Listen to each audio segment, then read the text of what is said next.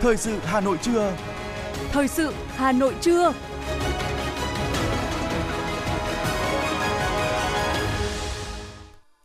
Kính chào quý vị và các bạn. Bây giờ là chương trình thời sự của Đài Phát thanh Truyền hình Hà Nội. Chương trình trưa nay thứ sáu ngày 17 tháng 11 có những nội dung chính sau đây. Thủ tướng Phạm Minh Chính chủ trì phiên họp chính phủ chuyên đề xây dựng pháp luật tháng 11 năm 2023. Phó Thủ tướng Trần Lưu Quang chủ trì cuộc họp tình hình mưa lũ miền Trung. Khởi động lễ hội thiết kế sáng tạo Hà Nội năm 2023 với chủ đề Dòng chảy. Động đất 5,4 độ Richter tại biên giới Myanmar Trung Quốc, nhà cao tầng ở Hà Nội bị ảnh hưởng rung lắc. Phần tin thế giới có những sự kiện nổi bật. Khai mạc hội nghị các nhà lãnh đạo kinh tế Diễn đàn Hợp tác Kinh tế Châu Á-Thái Bình Dương lần thứ 30. Ngành hàng đồ chơi và quà tặng lo ngại một mùa lễ Giáng sinh thất thu. Và sau đây là nội dung chi tiết. Thưa quý vị, sáng nay Thủ tướng Phạm Minh Chính chủ trì phiên họp chính phủ chuyên đề về xây dựng pháp luật tháng 11 năm 2023 để thảo luận về các đề nghị xây dựng luật, luật sửa đổi, bổ sung một số điều của luật chất lượng sản phẩm, hàng hóa, luật cấp thoát nước, luật điện lực sửa đổi. Mở đầu phiên họp, Thủ tướng Phạm Minh Chính nhấn mạnh, quá trình xây dựng pháp luật luôn luôn đảm bảo các yêu cầu, tăng cường kỷ luật, kỷ cương, đảm bảo tiến độ chất lượng xây dựng, trình văn bản quy phạm, cắt giảm tối đa thủ tục hành chính, giảm bớt xin cho, giảm sách nhiễu, giảm chi phí tuân thủ cho người dân, doanh nghiệp, xử lý những vấn đề mới phát sinh để huy động tối đa nguồn lực cho phát triển, phân cấp, phân quyền triệt để, đề cao vai trò người đứng đầu gắn với phân bổ nguồn lực phù hợp, tăng cường năng lực thực thi của cấp dưới, tăng cường giám sát, kiểm tra, kiểm soát quyền lực, không để cài cắm lợi ích nhóm, cục bộ, lợi ích của bộ, ngành, địa phương trong xây dựng pháp luật. Thủ tướng thẳng thắn cho rằng, công tác xây dựng hoàn thiện thể chế vẫn còn bất cập, hạn chế. Việc trình một số dự án, dự thảo văn bản quy phạm còn chậm, chất lượng chưa đảm bảo, tình trạng chậm, nợ động ban hành văn bản quy định chi tiết chưa được giải quyết triệt để, phản ứng chính sách có nơi, có lúc chưa kịp thời, kỷ luật kỷ cương có nơi, có lúc chưa nghiêm. Tại phiên họp, chính phủ đã nghe cơ quan chủ trì trình bày tóm tắt đề nghị xây dựng các luật, báo cáo giải trình, tiếp thu ý kiến xây dựng các dự án luật, tổng hợp ý kiến của các bộ ngành, xem xét về quy trình thủ tục chuẩn bị, các yêu cầu, nguyên tắc xây dựng luật, tính đồng bộ, thống nhất với các quy định pháp luật có liên quan, tham khảo kinh nghiệm quốc tế, đồng thời phân tích sâu sắc các vấn đề căn cơ và còn có nhiều ý kiến khác nhau tại các dự án luật. Thưa quý vị, tối qua tại trụ sở chính phủ, Phó Thủ tướng Trần Lưu Quang chủ trì cuộc họp trực tuyến với Ủy ban Nhân dân tỉnh Thừa Thiên Huế và các bộ ngành về công tác phòng chống thiên tai. Theo báo cáo tại cuộc họp, nhiều hình thế thời tiết như không khí lạnh mạnh, nhiễu động gió trên cao và địa hình dãy Trường Sơn chắn gió là những nguyên nhân gây mưa đặc biệt lớn ở khu vực Trung Bộ trong những ngày qua. Từ đêm 12 đến sáng sớm ngày 16 tháng 11, khu vực từ Hà Tĩnh đến Phú Yên đã ghi nhận lượng mưa từ 600 đến 1.100 mm, có nơi trên 1.300 mm, khiến 5 người chết và mất tích, hàng nghìn ngôi nhà bị ngập, thiệt hại chăn nuôi trồng trọt khá lớn. Tại buổi làm việc, Phó Thủ tướng Trần Lưu Quang đã chia sẻ những khó khăn mất mát về người và tài sản do mưa lũ gây ra tại các địa phương ở Trung Bộ, đồng thời yêu cầu các cơ quan chức năng tiếp tục tổ chức theo dõi chặt chẽ diễn biến mưa lũ, tập trung chỉ đạo chủ động triển khai kịp thời, hiệu quả công tác ứng phó, khắc phục hậu quả mưa lũ, bảo đảm an toàn tính mạng, hạn chế thiệt hại về tài sản và ảnh hưởng đến sản xuất sinh hoạt của người dân. Phó Thủ tướng đề nghị các bộ ngành và địa phương chú trọng việc huy động nguồn lực xã hội hóa để bảo đảm trang thiết bị tốt nhất có thể cho các lực lượng chức năng làm công tác cứu hộ cứu nạn, bao gồm cả xuồng phao cứu sinh.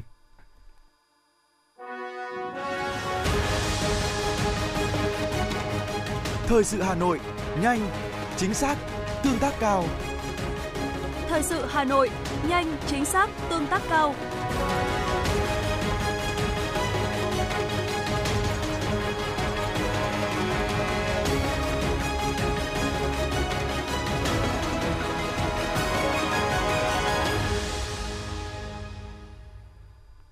Những sự kiện nổi bật diễn ra trên địa bàn thành phố sẽ tiếp nối chương trình.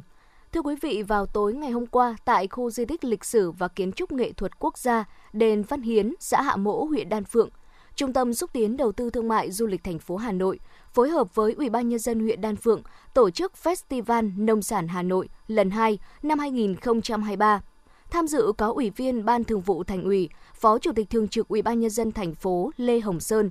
với quy mô khoảng 90 gian hàng và các không gian quảng bá. Festival Nông sản Hà Nội lần 2 năm 2023 quy tụ hơn 1.000 sản phẩm nông sản, thực phẩm chế biến, sản phẩm nông nghiệp, làng nghề, ô cốp tiêu biểu của huyện Đan Phượng, của thành phố Hà Nội và 20 tỉnh thành phố trong cả nước. Các sản phẩm trưng bày và giới thiệu tại festival đã được cấp chứng nhận ứng dụng công nghệ cao, có bao bì, nhãn mác, tem truy xuất nguồn gốc đầy đủ. Đây cũng là dịp để Ủy ban nhân dân huyện Đan Phượng tổ chức lễ hội văn hóa ẩm thực, du lịch năm 2023 để giới thiệu về tiềm năng kinh tế xã hội, văn hóa du lịch trên địa bàn huyện, góp phần nâng cao giá trị thương hiệu, bảo tồn giá trị làng nghề truyền thống. Sáng nay tại Hòa Bình, Hội Nhà báo Việt Nam tổ chức hội nghị báo chí với công tác bảo vệ nền tảng tư tưởng của Đảng trong thời kỳ chuyển đổi số. Tại hội nghị, các đại biểu có nhiều ý kiến tham luận tập trung vào kinh nghiệm thực tế của báo chí trong công tác bảo vệ nền tảng tư tưởng của Đảng, khó khăn thách thức đối với đội ngũ nhà báo trong phản bác quan điểm sai trái, đấu tranh chống các thế lực thù địch, chia sẻ bài học kinh nghiệm, giải pháp, cách làm trong việc áp dụng thành tựu của công nghệ số trong tổ chức tuyên truyền, bảo vệ nền tảng tư tưởng của Đảng. Hội nghị thêm một lần nữa khẳng định việc đấu tranh chống các quan điểm sai trái thù địch không thể không nói tới vai trò đặc biệt của báo chí cách mạng. Cuộc đấu tranh bảo vệ nền tảng tư tưởng hiện nay còn không ít khó khăn. Báo chí không chỉ là lực lượng sung kích trên mặt trận tư tưởng văn hóa mà còn là nguồn cổ động tập thể, người tổ chức tập thể để bảo vệ nền tảng tư tưởng của Đảng. Thưa quý vị và các bạn, trong bối cảnh suy thoái kinh tế, nhiều lao động bị mất việc làm, chưa có điều kiện học nghề mới. Trong bối cảnh đó, Trung tâm Đổi mới sáng tạo quốc gia, Bộ Kế hoạch và Đầu tư đã phối hợp với Cơ quan Phát triển Quốc tế Hoa Kỳ và công ty Coachim, đơn vị đào tạo đã tổ chức lễ ký kết thỏa thuận hợp tác triển khai việc làm số cho người lao động, ghi nhận của phóng viên Thế nghiệp. CodeGym là hệ thống đào tạo lập trình hiện đại được thành lập từ năm 2017 với 5 cơ sở đào tạo và tuyển sinh tại các thành phố lớn trên toàn quốc: Hà Nội, Huế, Đà Nẵng, thành phố Hồ Chí Minh. Coachim đã chuyển đổi số nghề nghiệp cho hơn 6.000 người lao động, góp phần cung cấp nguồn nhân lực công nghệ thông tin dồi dào, chất lượng cho thị trường việc làm tại Việt Nam. Bạn Nguyễn Hữu Tuyền, học viên trung tâm Coachim, quận Nam Từ Liêm, Hà Nội chia sẻ.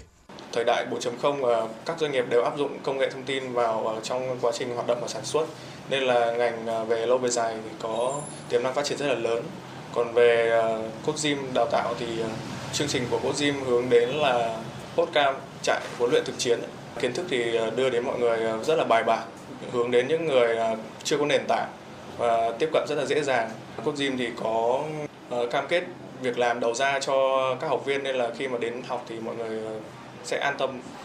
Để giảm gánh nặng tài chính, tạo điều kiện tối đa cho những đối tượng này tiếp cận với cơ hội việc làm mới, dự án dự kiến sẽ trao 150 suất học bổng các khóa đào tạo nghề lập trình và kỹ năng công nghệ, tổng trị giá lên đến hơn 2 tỷ đồng. Các chương trình đào tạo phù hợp với người bắt đầu học lập trình từ con số 0 kéo dài từ 4 đến 8 tháng, bao gồm lập trình web, lập trình game, kiểm thử phần mềm. Ông Nguyễn Khắc Nhật, Tổng Giám đốc Codegym, quận Nam Từ Liêm cho hay. Là cái hoạt động của Codegym rất là phù hợp với cái mục đích của cái dự án WISE lần này. Cho nên cái việc ờ, hợp tác tham gia vào trong cái dự án WISE thì ờ, nó mở ra một cái cơ hội rất là lớn cho Codegym để mà mình phát huy hơn nữa những cái việc mà mình đang làm. Thì ờ, trong năm nay là Codegym sẽ à, giúp cho chương trình là có thể chuyển hóa 150 bạn à, là từ những cái ngành nghề khác nhau để tham gia vào trong cái, lĩnh vực công nghệ thông tin và từ đấy thì nó cũng sẽ là góp phần giải quyết cái nhu cầu nhân lực công nghệ thông tin mà nó đang rất là à, thiếu ở trong cái giai đoạn phát triển hiện nay của đất nước. Dự án việc làm số cho người lao động là một trong những hoạt động thí điểm của chương trình hướng đến lao động phổ thông, công nhân trên cả nước đang gặp trở ngại trong công việc và chưa có điều kiện học nghề mới, đặc biệt là nữ giới và các lao động đến từ những khu vực gặp nhiều khó khăn như miền Trung. Ông Phan Vinh Quang, trưởng nhóm dự án việc làm số cho người lao động cho biết. Trong cái nền kinh tế số này thì nó có những lao động phức tạp,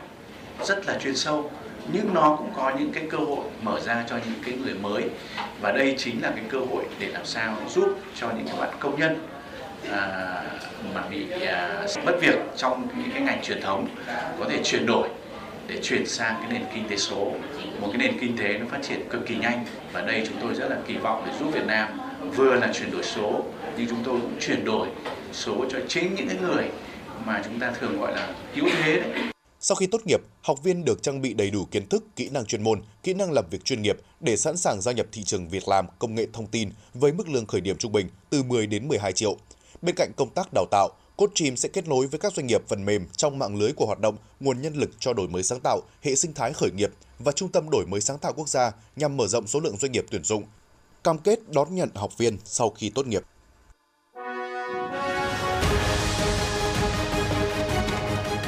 FM 90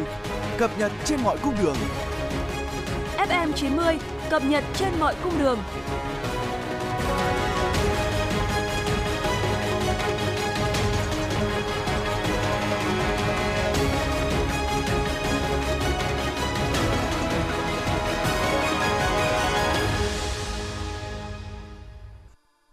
Những thông tin đáng chú ý sẽ tiếp nối chương trình. Thưa quý vị, lễ hội thiết kế sáng tạo Hà Nội năm 2023 với chủ đề Dòng chảy, kết nối và tôn vinh giá trị chuyển dịch mới từ nền tảng di sản và cộng đồng sáng tạo diễn ra từ ngày 17 đến ngày 26 tháng 11 năm 2023 tại nhà máy xe lửa Gia Lâm và nhiều địa điểm khác trên địa bàn thủ đô. Vào sáng ngày hôm nay, các hoạt động hưởng ứng đã diễn ra sôi nổi. Lễ hội thiết kế sáng tạo Hà Nội năm 2023 với sự tham gia của chuỗi các sự kiện văn hóa nghệ thuật, tinh thần sáng tạo và đổi mới, đánh thức các di sản văn hóa dọc bên bờ sông Hồng, hứa hẹn mang đến giá trị trải nghiệm và truyền cảm hứng cho công chúng tham gia trên địa bàn thành phố. Tại vườn hoa Vạn Xuân, phường Quán Thánh, quận Ba Đình, tổ chức trưng bày triển lãm các tác phẩm điêu khắc mỹ thuật của kiến trúc sư Dương Nguyễn Huy, triển lãm ảnh với di sản văn hóa quận Ba Đình của kiến trúc sư Nguyễn Phú Đức, qua đó giúp công chúng thêm hiểu và tự hào về truyền thống văn hóa lịch sử của quận Ba Đình trong dòng chảy văn hóa của thủ đô Hà Nội. Tại tháp nước Hàng Đậu, phường Quán Thánh, nhân dân và du khách sẽ được chiêm ngưỡng không gian nghệ thuật lấy cảm hứng từ quan niệm Á Đông do nhóm thiết kế gồm kiến trúc sư Cao Thế Anh, họa sĩ Nguyễn Đức Phương và cộng sự sáng tạo nên thông qua hai hệ sắp đặt hệ sắp đặt âm thanh, tái hiện âm thanh của nước trong tự nhiên và hệ sắp đặt ánh sáng, mở rộng thị giác và hình ảnh hiện vật được tái chế từ rác thải đô thị. Viện Quy hoạch xây dựng Hà Nội phối hợp với Ủy ban Nhân dân huyện Thạch Thất tổ chức hội nghị lấy ý kiến các cơ quan tổ chức cá nhân và cộng đồng dân cư tại các xã Thạch Hòa, Tiến Xuân, Yên Bình có liên quan các đồ án quy hoạch phân khu đô thị Hòa Lạc, khu 3, 4, 6, tỷ lệ 1 trên 2.000.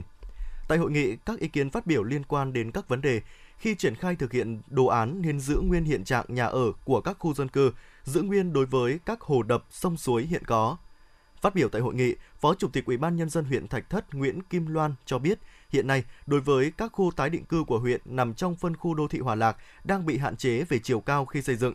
Các hộ dân chỉ được xây dựng 3 tầng, một tung, trong khi nhu cầu đời sống ngày một gia tăng. Do vậy, ngay trong quy hoạch lần này, huyện Thạch Thất kiến nghị cần bổ sung làm rõ thêm yếu tố quy mô xây dựng đối với các khu dân cư trên địa bàn, bảo đảm quản lý nhà nước cũng như nhu cầu đời sống dân sinh. Đề nghị các xã niêm yết công khai bản đồ quy hoạch chi tiết tỷ lệ 1 trên 2.000 tại trụ sở Ủy ban nhân dân xã để người dân nghiên cứu tiếp tục góp ý kiến cho đồ án quy hoạch phân khu đô thị Hòa Lạc.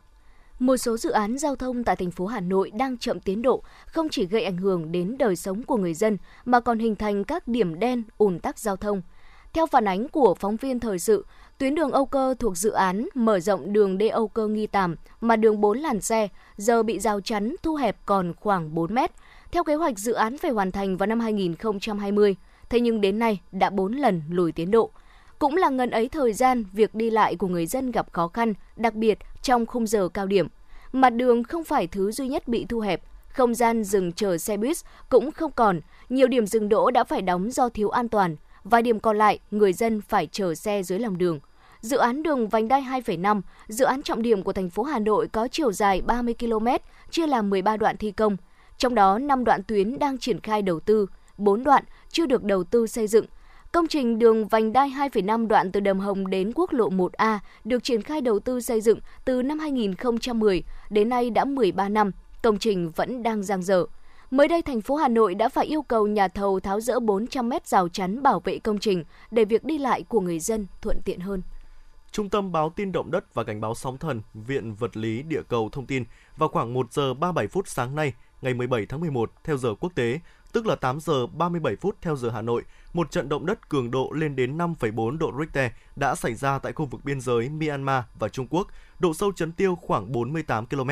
Trận động đất có cường độ lớn nên tại Hà Nội vào khoảng 8 giờ 40 phút sáng nay, nhiều người dân sinh sống trên các tòa nhà cao tầng phản ánh đã cảm nhận rõ ràng sự rung lắc. Trung tâm báo tin động đất và cảnh báo sóng thần cho biết vẫn đang theo dõi trận động đất này.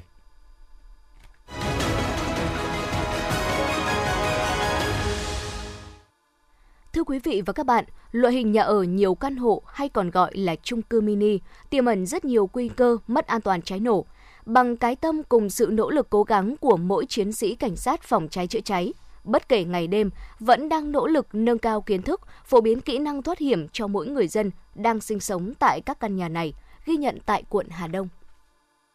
Lo lắng trước nguy cơ cháy nổ đối với bạn Ngô Gia Hào khi được các cán bộ chiến sĩ cảnh sát phòng cháy chữa cháy và cứu nạn cứu hộ công an quận Hà Đông hướng dẫn kỹ năng thoát hiểm, lựa chọn phương án tối ưu nhất cho bản thân khi sự cố xảy ra là điều cần thiết.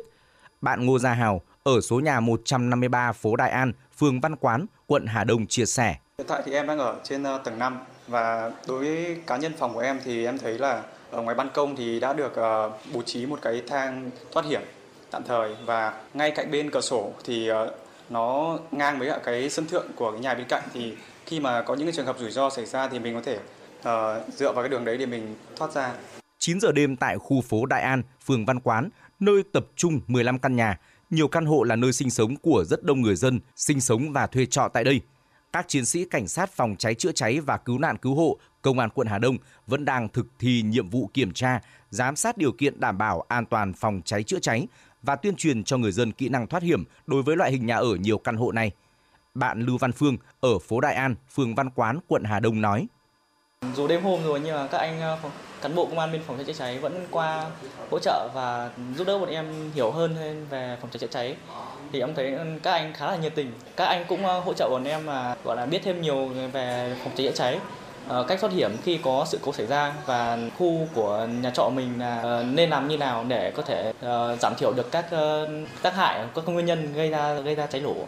Sở dĩ lựa chọn buổi đêm để kiểm tra và tuyên truyền là vì giờ này tập trung đông đủ cư dân sinh sống và để mọi người đều được tuyên truyền, nắm rõ phương án thoát hiểm cho từng căn nhà nơi mình sinh sống. Qua kiểm tra thì chủ các căn hộ ở đây cũng đã chấp hành nghiêm yêu cầu của lực lượng chức năng khi lắp cầu thang thoát hiểm thứ hai ngoài căn nhà, bố trí thiết bị báo cháy tự động cũng như trang thiết bị phòng cháy chữa cháy tại các tầng. Người dân sinh sống tại các căn hộ này cũng đã nâng cao ý thức, cẩn thận trong việc sử dụng bếp ga và các thiết bị điện nhằm hạn chế nguy cơ cháy nổ. Bạn Mai Văn Thiện ở số 4, ngõ 18, phố Đại An, phường Văn Quán, quận Hà Đông cho hay. Trong những uh, thời gian gần đây là có rất nhiều vụ cháy thì tôi thấy rằng là uh, phổ cập kiến thức cho người dân này cũng như là người ở trong uh, những căn chung cư cho thuê như này thì là việc phòng cháy chữa cháy là điều rất lên và tôi thấy rằng là khi mọi người à, xảy ra phát hiện chữa cháy thì mọi người lựa chọn cho mình một hướng à, một cách xử lý này cũng như là phát hiện là khi có cháy trong à, trong trong căn chung cư thì mọi người sẽ xử lý như thế nào và chọn cho mình lối thoát hiểm như nào là nhanh nhất, an toàn nhất. Tuy nhiên, do là loại hình căn hộ riêng lẻ, hoán cải thành loại hình nhà ở nhiều căn hộ nên dù khắc phục một phần lỗi vi phạm phòng cháy chữa cháy, nhưng cơ bản nguy cơ mất an toàn phòng cháy chữa cháy từ loại hình này vẫn rất cao khi không thể khắc phục triệt để bịt kín cầu thang bộ, lắp cửa chống cháy, chống khói lan các tầng. Qua quá trình kiểm tra, cán bộ cảnh sát phòng cháy chữa cháy và cứu nạn cứu hộ công an quận Hà Đông cũng đã tập trung hướng dẫn cho các cư dân tòa nhà nhiều căn hộ cách đảm bảo an toàn phòng cháy chữa cháy và hướng dẫn lối thoát hiểm khẩn cấp tại tòa nhà để người dân chủ động phương án thoát hiểm khi có tình huống cháy xảy ra. Thiếu tá Phạm Văn Trường, cán bộ cảnh sát phòng cháy chữa cháy và cứu nạn cứu hộ, công an quận Hà Đông cho biết. Chúng tôi kiểm tra vào buổi ban đêm, vào buổi tối như thế này bởi vì à, những người cho thuê trọ thì sẽ gần như là ở nhà nên là cái việc tuyên truyền sẽ được à, sâu rộng và sát đến trực tiếp người thuê trọ. Thứ hai là trong cái thời gian buổi tối này thì cũng là cái thời gian mà thích hợp để à, thử nghiệm tình huống cháy thật xảy ra trong các nhà trọ. Phường Văn Quán hiện có hơn 200 loại hình nhà ở nhiều căn hộ và toàn quận Hà Đông hiện có khoảng 1.300 cơ sở cho thuê nhà trọ, nhà ở nhiều căn hộ. Với sự cố gắng của mỗi chiến sĩ cảnh sát phòng cháy chữa cháy cùng sự chủ động và ý thức phòng ngừa và lên phương án thoát hiểm của mỗi hộ dân là điều tiên quyết để đảm bảo an toàn tính mạng cho bản thân và gia đình khi không may sự cố cháy xảy ra.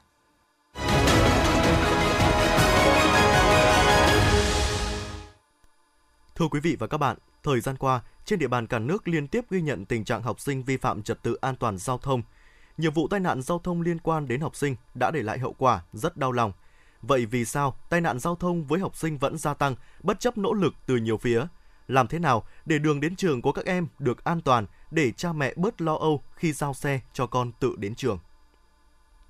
Khi con vào học lớp 10, gia đình chị Vân Anh ở quận Hai Bà Trưng, Hà Nội không có điều kiện đưa đón nên thuê Grab chở con đi lại. Tuy nhiên chi phí một ngày cho 6 lượt đi về hết hơn 200.000 và gần 6 triệu đồng trong một tháng là số tiền quá lớn với kinh tế gia đình. Chị Vân Anh đành mua một chiếc xe máy dưới 50 phân khối cho con tới trường, dù mỗi ngày đều trải qua nhiều lo lắng. Áp lực về giờ giấc cùng độ di chuyển phục vụ học tập khiến lượng học sinh tự đi lại bằng phương tiện riêng đến trường hiện chiếm tỷ lệ rất lớn, gây tiềm ẩn nhiều rủi ro bởi mật độ giao thông ở các đô thị quá đông đúc. Thời gian qua, tình hình tai nạn giao thông liên quan đến học sinh độ tuổi từ 6 đến 18 tuổi đã có xu hướng gia tăng. Trong 10 tháng đầu năm nay, cả nước đã xảy ra 881 vụ, chiếm gần 9% tổng số vụ tai nạn giao thông trên toàn quốc, làm chết 490 em, bị thương 827 em. Thậm chí lực lượng chức năng còn ngăn chặn 3 vụ đua xe trái phép,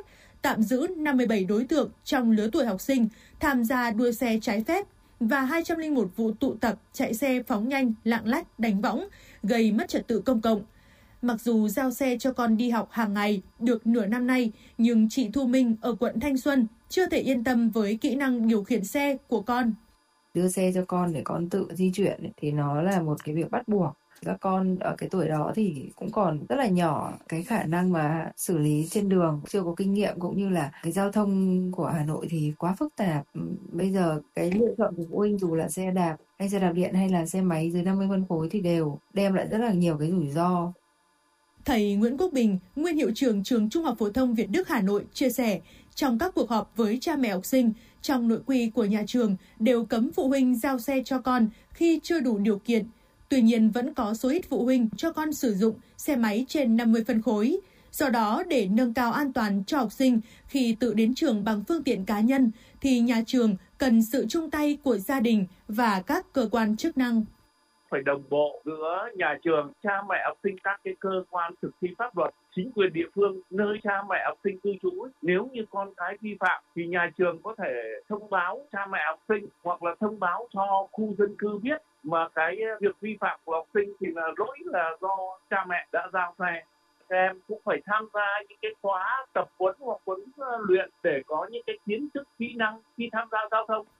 Đại úy Đặng Hoàng Anh, cán bộ đội cảnh sát giao thông đường bộ số 6, phòng cảnh sát giao thông thành phố Hà Nội cho biết, tại địa bàn tập trung nhiều trường học như quận Cầu Giấy, quận Bắc Từ Liêm, Nam Từ Liêm để đảm bảo an toàn cho học sinh đến trường cần sự tham gia từ nhiều phía. Các nhà trường tiếp tục tăng cường tuyên truyền, đẩy mạnh phổ biến luật giao thông đường bộ để các em được trang bị đầy đủ kiến thức, kỹ năng tham gia giao thông an toàn. Còn phụ huynh nên cân nhắc trước khi giao xe cho con, không dung túng, không tạo điều kiện cho con có phương tiện để vi phạm. Về phía lực lượng chức năng, Đại úy Đặng Hoàng Anh khẳng định, cùng với việc xử lý nghiêm các trường hợp vi phạm đi mô tô, xe máy đến trường, thì lực lượng cảnh sát giao thông cũng thường xuyên tuyên truyền, nâng cao nhận thức cho học sinh về vấn đề này. Khi người điều khiển phương tiện chưa đủ 16 tuổi thì chúng tôi có hình thức cảnh cáo phụ huynh học sinh, người giao phương tiện, chủ phương tiện sẽ bị xử phạt về lỗi giao phương tiện cho người chưa đủ điều kiện tham gia giao thông. Chúng tôi cũng đồng thời tiến hành song song biện pháp tuyên truyền trực tiếp đối với cả người vi phạm nhắc nhở các em là khi chưa đủ tuổi thì không được phép điều khiển các loại phương tiện có dung tích xi lanh cao. Thứ hai là trong quá trình tham gia giao thông phải nghiêm chỉnh chấp hành luật giao thông. Việc các em học sinh chưa có bằng lái, chưa nắm rõ các quy định của pháp luật điều khiển xe máy tham gia giao thông đã gây nên những tai nạn đáng tiếc, thậm chí phải đánh đổi bằng cả tính mạng của mình. Bởi vậy, việc trang bị đầy đủ kỹ năng cho các em trước khi được giao xe là rất cần thiết để giúp các em tham gia giao thông an toàn. Khi các em được bồi dưỡng kiến thức pháp luật giao thông đường bộ và các kỹ năng điều khiển xe an toàn, xã hội sẽ có một môi trường giao thông trật tự và hiệu quả, ngăn ngừa nguy cơ tai nạn, góp phần giảm chi phí xã hội.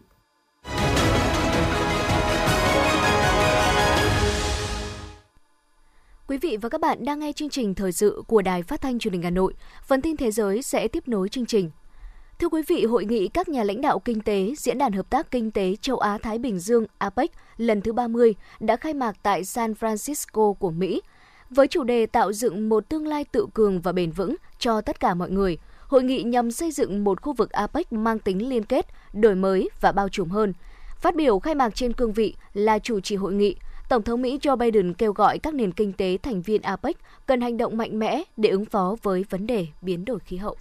Quốc hội Thổ Nhĩ Kỳ đã trì hoãn cuộc bỏ phiếu về việc phê chuẩn Thụy Điển gia nhập Tổ chức Hiệp ước Bắc Đại Tây Dương NATO. Phát biểu sau nhiều giờ thảo luận, Chủ tịch Ủy ban Đối ngoại Quốc hội Thổ Nhĩ Kỳ cho biết Ủy ban có thể thông qua dự luật Thụy Điển gia nhập NATO với đa số phiếu. Trong trường hợp cần thiết và phù hợp với quy định của Quốc hội, Ủy ban có thể mời Đại sứ Thụy Điển tại Thổ Nhĩ Kỳ trình bày ngắn gọn trước khi Quốc hội Thổ Nhĩ Kỳ về việc gia nhập NATO. Quốc hội Na Uy đã thông qua nghị quyết kêu gọi chính phủ nước này sẵn sàng công nhận Palestine là một quốc gia độc lập. Từ ngữ trong nghị quyết trên đồng nghĩa với việc có thể Palestine sẽ chưa được công nhận trong thời gian trước mắt, song là dấu hiệu cho thấy mối quan ngại của nhiều nước châu Âu về cuộc chiến ở giải Gaza. Tối 16 tháng 11, tài khoản của người phát ngôn quân đội Israel, chuẩn đô đốc Daniel Hagari, đã phát đi hình ảnh những quả tên lửa được tìm thấy bên trong chiếc giường đặt trong phòng ngủ có biển ghi ở cửa là của bé gái. Phòng ngủ này thuộc ngôi nhà của một tay súng Hamas thuộc phân đội ở Beit Hanon. Ngoài ra thì các binh sĩ Israel còn tìm thấy nhiều loại vũ khí đạn dược khác ở xung quanh như phương tiện nổ, đai nổ, hệ thống kích hoạt, súng tiểu liên, đạn chống tăng. Ngoại trưởng Venezuela Ivan Pinto tuyên bố rằng Moscow và Caracas đang đạt được tiến độ trong việc phi đô la Mỹ hóa và hy vọng sẽ sớm chuyển sang sử dụng đồng tiền quốc gia trong thương mại. Tờ Pravda châu Âu Ukraine đưa tin Liên minh vận tải đường bộ Slovakia đã đe dọa phong tỏa biên giới đối với các đối tác Ukraine và yêu cầu Ủy ban châu Âu khôi phục hệ thống giấy phép thương mại để vận chuyển trong EU. Theo dự báo của các nhà sản xuất đồ chơi toàn cầu và những chuyên gia trong lĩnh vực bán lẻ, do tình hình lạm phát cao và tăng trưởng kinh tế chậm chạp, người tiêu dùng trên khắp thế giới phải chịu áp lực lớn từ chi phí sinh hoạt liên tục tăng. Một số giám đốc điều hành từ các hãng sản xuất đồ chơi và quà tặng thừa nhận – Mùa nghỉ lễ năm nay bắt đầu từ thứ Sáu đen vào cuối tháng 11 và kéo dài đến cuối tháng 12, dự kiến đặc biệt khó khăn đối với các nhà bán lẻ hàng quà tặng và đồ chơi trẻ em. Tổ chức phi chính phủ Save the Children có trụ sở tại Anh công bố báo cáo ghi nhận ít nhất 111 nạn nhân, trong đó có 16 trẻ em đã thiệt mạng và 700.000 người khác buộc phải di rời do mưa lớn dẫn đến lũ lụt ở vùng sừng châu Phi trong những tuần gần đây. Tổ chức Y tế Thế giới đã cảnh báo châu Âu đang bị đe dọa bởi tình trạng lan rộng nhanh chóng vi khuẩn Vibrio sống trong nước có thể gây bệnh tả, viêm cân mạc và nhiễm trùng máu do tác động từ biến đổi khí hậu. Cảnh báo này được dựa trên công bố mới của tạp chí y khoa The Lancet của Hà Lan, trong đó nêu rõ hiện tượng nước biển ấm lên, khiến số người trên toàn thế giới bị phơi nhiễm vi loại vi khuẩn gây bệnh này lên tới 1,4 tỷ người, mức cao nhất từ trước tới nay.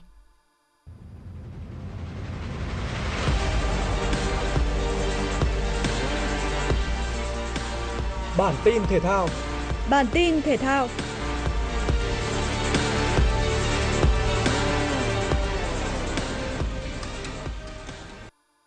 Giải bóng đá nữ vô địch quốc gia Cúp Thái Sơn Bắc 2023 khởi tranh với sự góp mặt của 8 đội bóng: Hà Nội 1, Hà Nội 2, Phong Phú Hà Nam, Thành phố Hồ Chí Minh 1, Thành phố Hồ Chí Minh 2, Sơn La, Than khoáng sản Việt Nam và Thái Nguyên TNT. Các đội bóng sẽ thi đấu theo thể thức vòng tròn tính điểm lượt đi và lượt về để tìm ra ngôi vô địch. Ngay sau lễ khai mạc, trận đấu giữa Hà Nội 1 và Thành phố Hồ Chí Minh 1 đã diễn ra trên sân Trung tâm Đào tạo bóng đá trẻ Việt Nam. Cả hai đội nhập cuộc đầy quyết tâm, nhưng trong một ngày thi đấu kém duyên của các chân sút đôi bên khiến 90 phút khép lại không có bàn thắng nào. Qua đó, cả Hà Nội 1 và Thành phố Hồ Chí Minh 1 đành ngậm ngùi chia điểm trong trận giao quân mùa giải năm nay. Theo lịch thi đấu, Giải bóng đá nữ vô địch quốc gia Cúp Thái Sơn Bắc 2023 sẽ diễn ra từ ngày 16 tháng 11 đến ngày 26 tháng 12 năm 2023. Tại vòng loại thứ hai World Cup 2026, đội tuyển Việt Nam bước vào trận giao quân gặp đội tuyển Philippines. Với lợi thế sân nhà, Philippines nhập cuộc tự tin và tạo ra những cơ hội nguy hiểm về phía khung thành của thủ môn Văn Lâm. Phút thứ 16, Văn Toàn có bàn thắng đầu tiên mở tỷ số cho Việt Nam từ pha dứt điểm hiểm hóc. Sang hiệp 2, Hai đội tạo nên trận đấu hấp dẫn với nhiều pha tấn công đôi co, nhưng không có thêm bàn ghi nào. Ở phút bù giờ cuối cùng của hiệp 2, từ tình huống phản công, Đình Bắc đưa ra cú sút đánh bại thủ môn đội tuyển Philippines, ấn định chiến thắng cho đội tuyển Việt Nam. Khép lại 90 phút thi đấu với tỷ số 2-0, Việt Nam giành chiến thắng trước Philippines để có được 3 điểm trong ngày ra quân. Ở lượt trận thứ hai, đội tuyển Việt Nam sẽ về sân nhà Mỹ Đình để tiếp đón đội tuyển Iraq vào ngày 21 tháng 11. Dự báo thời tiết, Đài khí tượng thủy văn khu vực đồng bằng và trung du Bắc Bộ dự báo, trưa và chiều nay, thành phố Hà Nội không mưa, nhiệt độ tăng, mức cao nhất từ 23 đến 25 độ C. Do không khí lạnh suy yếu chậm, kết hợp trường phân kỳ trên cao nên từ ngày 18 đến ngày 20 tháng 11, thành phố Hà Nội không mưa, ngày nắng hanh, đêm và sáng sớm trời rét, có nơi rét đậm, nhiệt độ thấp nhất phổ biến từ 14 đến 15 độ C. Những ngày sau đó, thời tiết Hà Nội tiếp tục rét về đêm và sáng, nắng về trưa và chiều, nhiệt độ có xu hướng tăng. Khoảng ngày 21 và phố Hà Nội có khả năng ảnh hưởng đợt không khí lạnh mới có cường độ yếu, gây mưa, nhiệt độ giảm.